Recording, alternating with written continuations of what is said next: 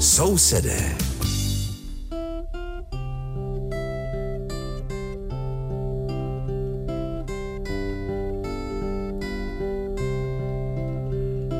Liebe Hörerinnen und Hörer, Sie hören die Sendung Nachbarn, die den Deutschen in Tschechien gewidmet ist. Aus dem Rundfunkstudio in Karlsbad begrüßt Sie der Maler Richard und aus dem Studio in Aussig an der Elbe Veronika Kindlova.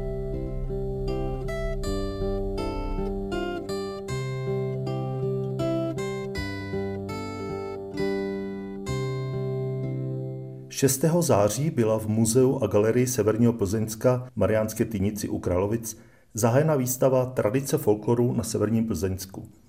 Richard Čulko se vydal do Mariánské Týnice, aby se spolu s Jiřím Křížem podíval na přípravu expozice.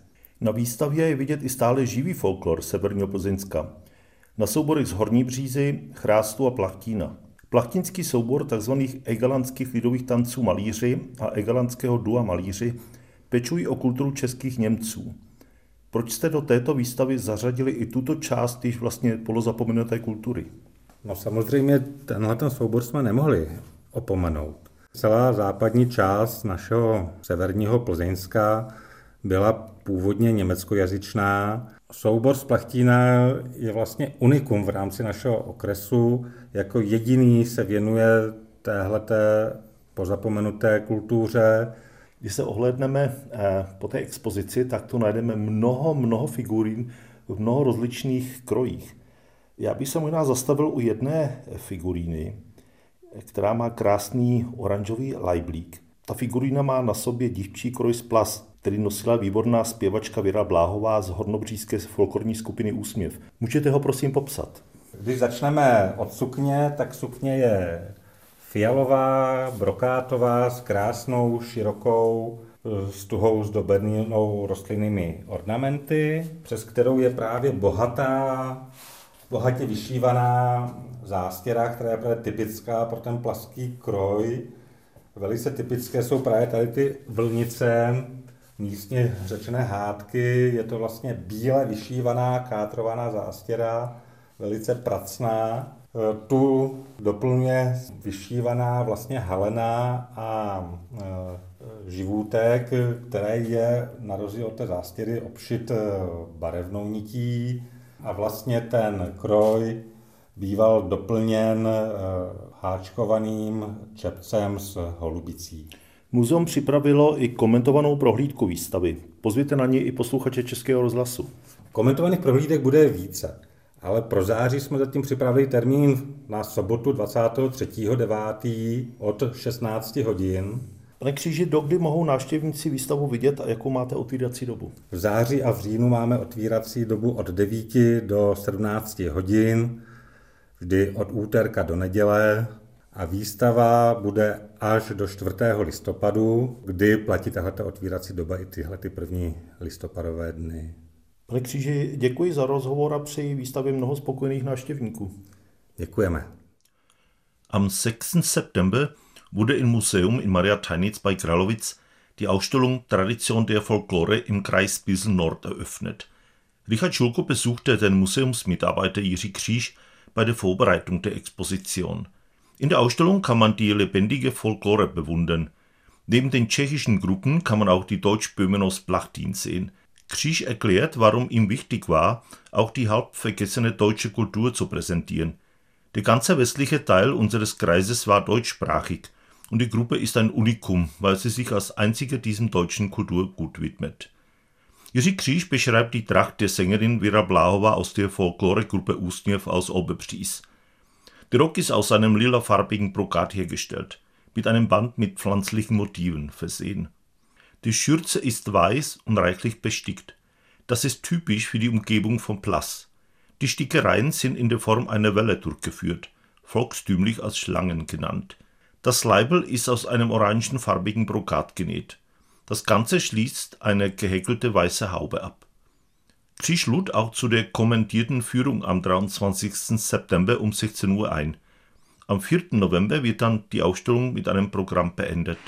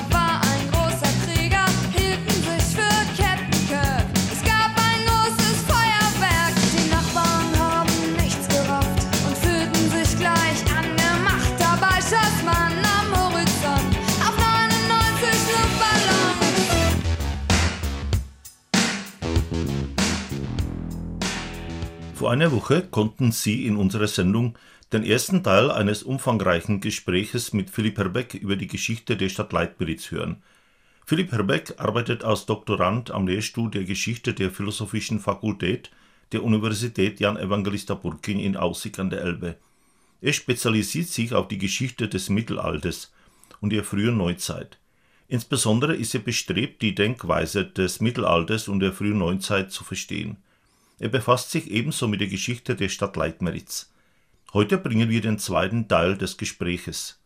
Mit Filip Hrbek sprach Jarmila Vankeová. Před týdnem jste v našem pořadu mohli slyšet první část rozhovoru s Filipem Hrbkem o historii německého osídlení města Litoměřice. Filip Hrbek působí jako doktorant na katedře historie Filozofické fakulty Univerzity Jana Evangelisty Purkyně v Ústí nad Labem. Specializuje se na středověké a raně novověké dějiny. Usiluje zejména o pochopení smýšlení středověku a raného novověku. S Filipem Hrbkem hovořila Jarmila Vankeová. In der Stadt wirkten mehrere Künstlervereine, insbesondere Musikvereine. Fungierten die Vereine voneinander getrennt oder gab es auch gemeinsame deutsch-tschechische Vereine? Tato otázka míří spíše, řekněme, na to období 19. století, kdy právě začíná se vyvažovat částečně poměr Čechů s Němci, respektive začíná jeho postupné vyvažování, začíná stoupat počet těch, kteří se hlásí k českému jazyku, protože je to chápáno jaké, jakési národnostní uvědomování si obyvatel Čech. A v té době fungují v Litoměřicích jak české, tak německé spolky, a to jak na té hudební, tak i na jiné scéně, básnické a podobně. Většinou, když nějaký spolek třeba odhalil sochu někomu nebo uspořádal nějakou oslavu německý, tak český se ho snažil překonat a takhle se postupně střídali, což pomáhalo k rozvoji toho města. Diese Frage fällt eh in das 19. Jahrhundert, als sich das Verhältnis von Tschechen und Deutschen teilweise auszugleichen begann.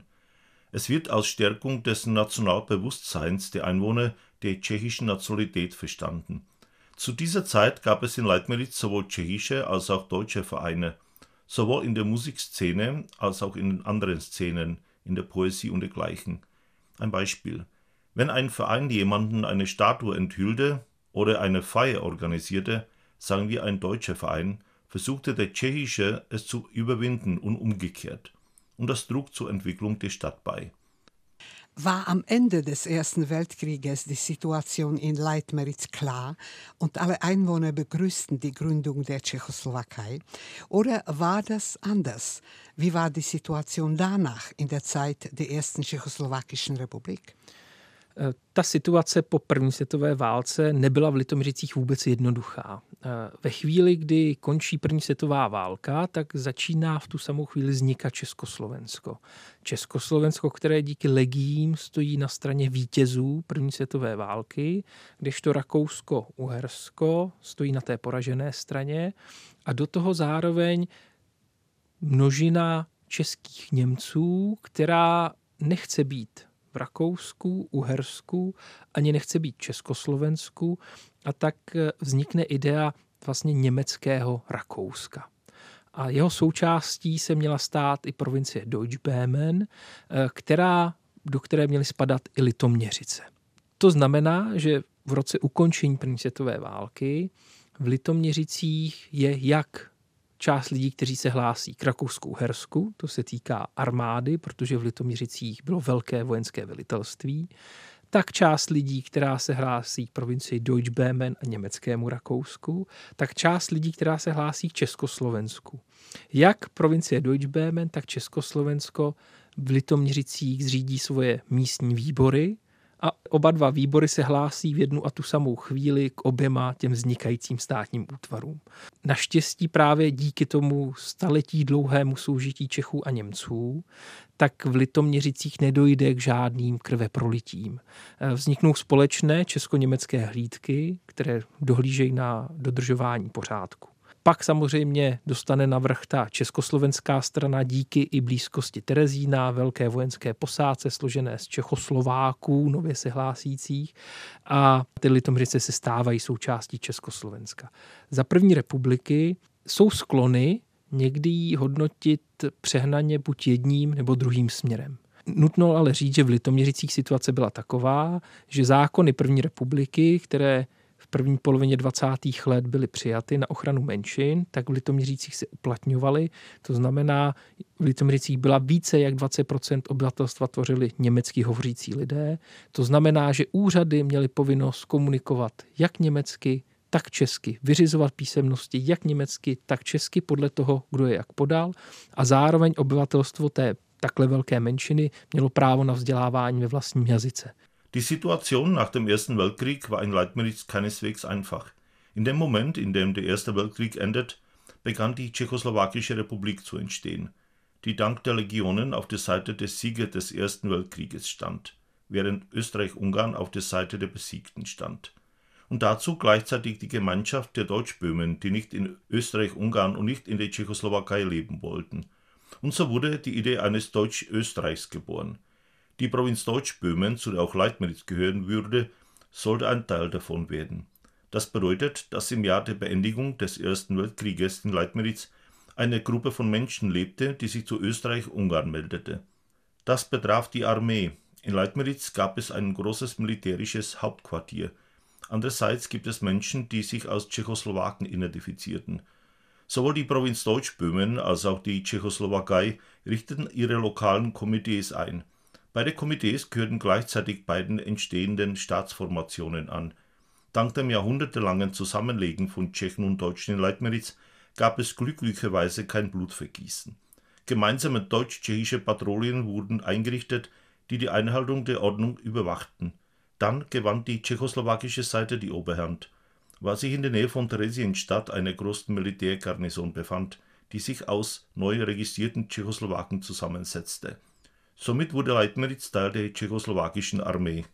Es besteht heutzutage die Tendenz, die Situation während der Ersten Republik übertrieben in die eine oder die andere Richtung zu bewerten.